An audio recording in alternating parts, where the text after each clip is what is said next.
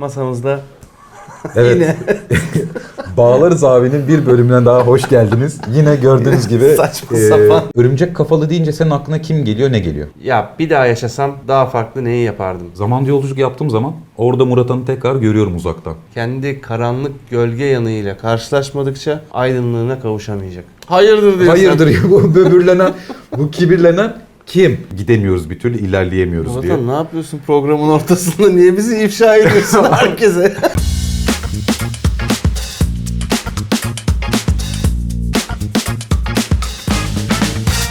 Masamızda Evet. Bağlarız abinin bir bölümüne daha hoş geldiniz. Yine gördüğünüz gibi Saçma e, sapan. kalabalık bir yani kaktüsünden e, burada gözüküyor Abi evet bilmiyorum. sana sana kaktüsler getirdim. Eyvallah çok teşekkür ederim. Bu bana karşı duyduğun hislerin bir simgesi mi? Bakalım bağlayacağız onu. Hadi bakalım. Bir tane kartım var elimde. Bale papuçları var. Çok Şöyle- güzel. Kaktüslerle tam bir Evet, e, şey harmoni şurasında içinde. da böyle bir örümcek ağı var. Aa, detay. Tane neler var? Ee, bende neler var? Bende bir e, senin o örümcek ağını herhalde yapmış olan örümceğim var. Fakat bu örümcek fark ettiyseniz biraz da arıya andıran bir örümcek. Değişik ya. Hibrit Bunu- bir örümcek. Hibrit bir örümcek. Ee, bunu bir yere bağlayacağız. Ee, Green Goblin karakterimiz var ve Iron Man karakterimle beraber geldim. Bakalım nerede buluşacaklar. Ben de merak ediyorum. Bir de tabii önemli bir detay. Ee, Back to the Future. Geleceğe Geleceğe dönüş. Sever misin? Çok severim. Zaten beni hep severim. vuruyorsun çocukluğumda. Bir de buradan. bir de buradan da vurdun Ve bu arada yani. masraftan kaçınmadık. Ee, üçüncü filmdeki en son model e, zaman makinesini getirdim sana.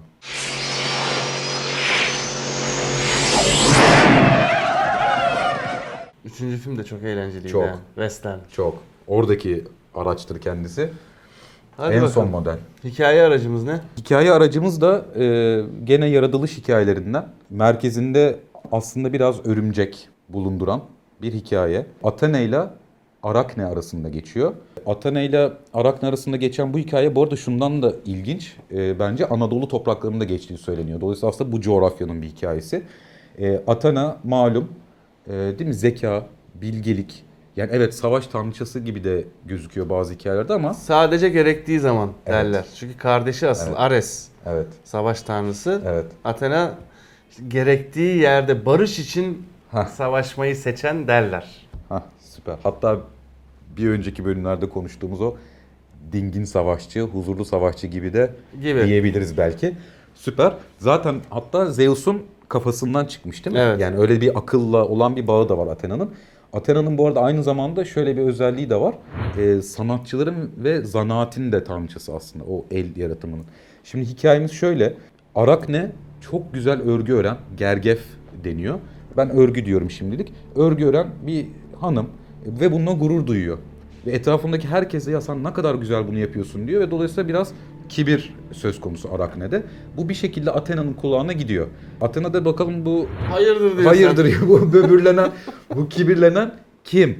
Çünkü orada ilginç bir şey var. Kibir aslında belki duymuşsunuz. Hani ekber büyük olmaktan geliyor. Yani ekber belki en büyük demek. Kibir de büyüklük taslamak. E, Athena'nın tabi dikkatini çekiyor. Kim bu büyüklenen e, diye geliyor onun yanına ve yaşlı bir kadın olarak önce yanına geliyor. Ve Arakne'ye e, hafif uyarır tonda yani bu kadar da böyle ileri gitme istiyorsan. Çünkü yaptığın şey tamam güzel ama bir yandan da bu işin hani bir tanrıçası var ona baş kaldırıyor gibi oluyorsun. Gelsin diyor istiyorsa o da gelsin diyor. Ben onu e, Kralı gelsin, kraliçesi gelsin diyor. Hemen bir örerim onu diyor yani hiç sıkıntım yok. Ee, ve yani burada şey detayı önemli bence karşısında yaşlı bir kadın var. Hani yaşça ondan büyük olmasına rağmen ona bile e, Arakne örümcek kafalılık yapıyor diyebilir miyiz bilmiyorum. Ee, Bakalım. bakalım. Onu da sana soracağım bu arada. Sonra Athena orada kendi kimliğini açıyor. Yani senin bu büyüklendiğin kişi aslında benim. Hadi gel seninle yarışalım o zaman. Kim bakalım daha iyi yapacak diye. Ve gerçekten bir yarışa tutuşuyorlar.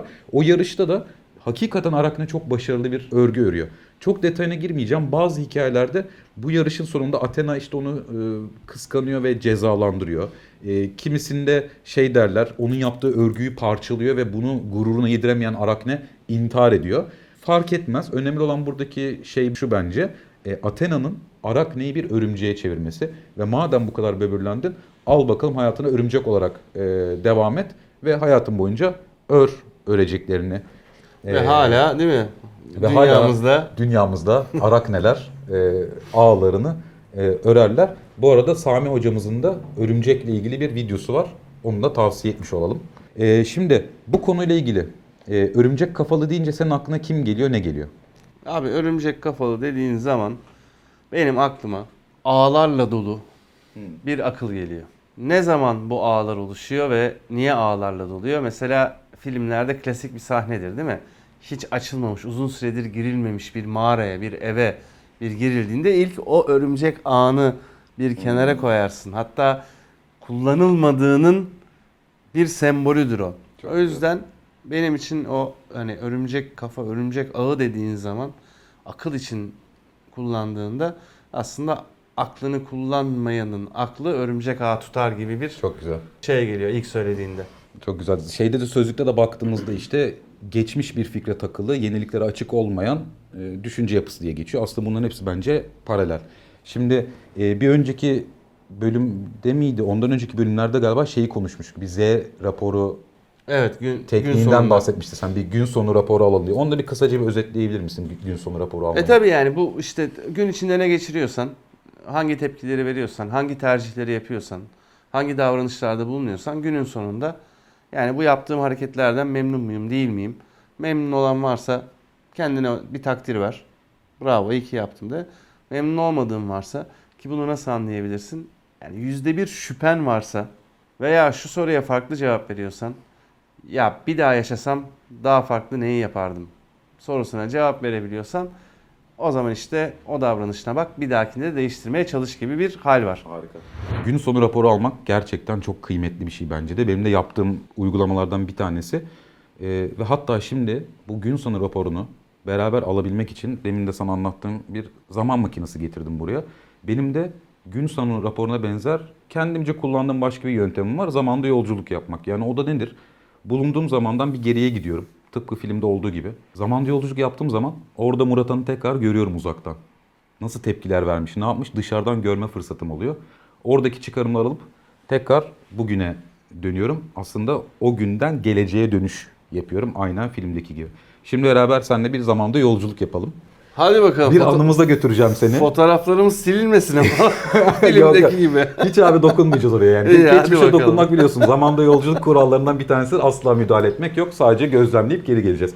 Şimdi bir gün hatırlarsın arabayla e, bir eşya taşıyorduk. Evet benim tiyatro dekorunu taşıyorum. evet senin dekorları taşıyorduk. Ve bir noktada e, trafik biraz da böyle keşmekeş. Önümüzden yayalar geçiyordu ve ge- geçmeleri bitmedi yani. Bayağı böyle bir yaya ordusu geçti. O anda ikimizin de şeyi hissettiğini hatırlıyorum. Ya işte bu yayalar da bir geçmek bilmedi. Gidemiyoruz bir türlü ilerleyemiyoruz diye. Vatan ne yapıyorsun programın ortasında? Niye bizi ifşa ediyorsun herkese? Ama işte bak kötü Arkadaşlar ben hiç öyle şeyler düşünmüyorum. Tamamen Muratan kendi düşünüyor. Kendi düşündüklerinde bana da suç ortağı şey yapmaya Eyvallah tamam çalışıyor. ben düşündüm diyeyim. Ben düşündüm. Ben düşündüm arkadaşlar. İzzet kesinlikle öyle bir şey düşünmedi. Ee, bütün bunları ben düşündüm. Fakat bu bence kötü bir şey değil. Yani bunları düşünmek aslında umarım iyiliğe yol açtığı için bence kötü değil. Yani bunlar hepimizin insanlık halleri. Ee, orada fakat madem ben düşündüm, e, şunu da düşündüm. Sevabı da benim bu. evet hani madem sen düşünmedin ben düşündüm. Orada şöyle bir şey de geçmişti aklıma ama bence senden de geçti. Ya belki de bu yayaların şu anda bu kadar böyle geçiyor olmasının bir sebebi vardır. Gideceğimiz yere belki de uygun bir vakte gitmemize yarayacaktır diye düşündüm. Ki tam da öyle oldu. Hiç Aynen. park yeri bulunmayacak bir yerde Yerde park yeri bulduk. park yeri bulduk hem de nasıl bulduk? İyi Yani, ki düşünmüşüm arkadaşlar yoksa bayağı uğraşacaktık park yeri için yani. yani o yayaların geçme zamanlaması öyle bir zamanlamaydı ki o park yerinin çok zor bulunacağı yerde tam gittiğimiz anda birisi çıktı ve biz o çıkan yere hemen e, arabamızı park edebildik. Şimdi zamanda yolculuk yapmanın avantajı şu. Bir bakalım yani orada ilk başta o tepkiyi verdiğimizde biz de aslında biraz örümcek kafalı olmamış mıydık? Yani orada biz de bir anda bir senaryo örmedik mi hemen? İşte yayalar geçiyor.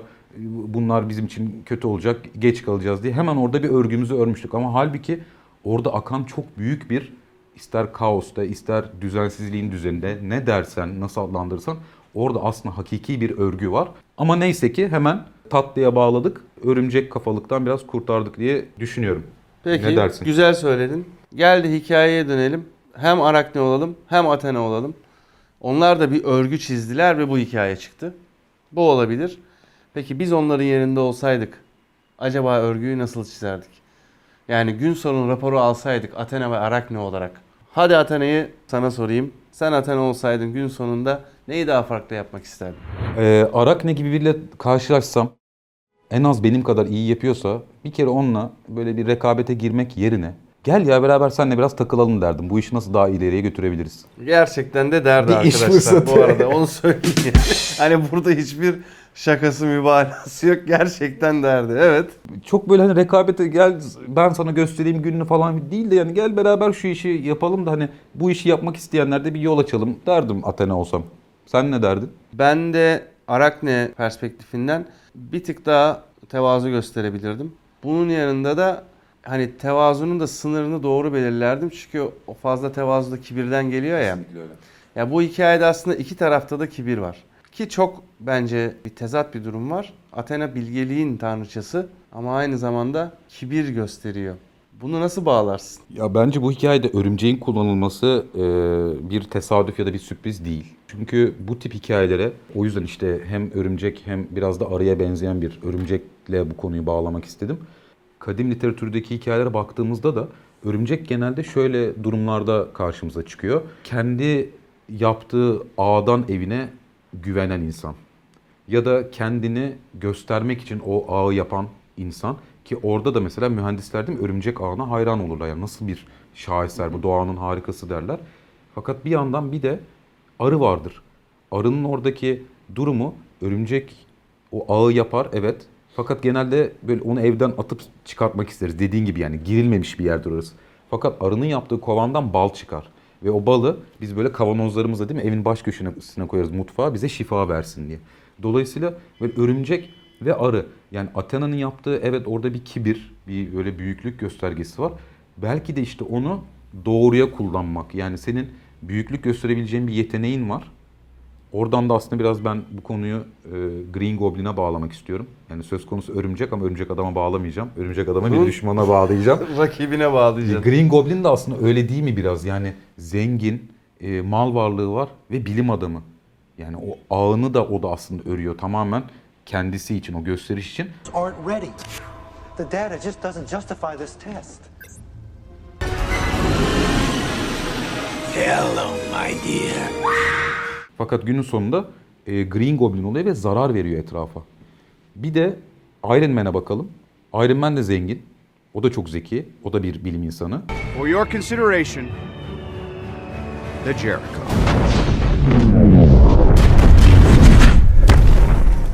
Kibirli. Kibirli. İnanılmaz kibirli. Kibirli. Ama o, e, belki de işte o kibrin o örümcek ağlarıyla örülmüş, karanlık kalmış yerlerini biraz keşfedip, biraz kendisiyle barıştığı için belki de Iron Man olabiliyor. O kibrini yaratan o büyüklüğünü tamamen halka hizmet için kullanıyor. Değil mi? Neredeyse kendinden geçecek kadar ki son filmde de hatta tamamen ölümü seçerek bütün dünyayı kurtarıyor.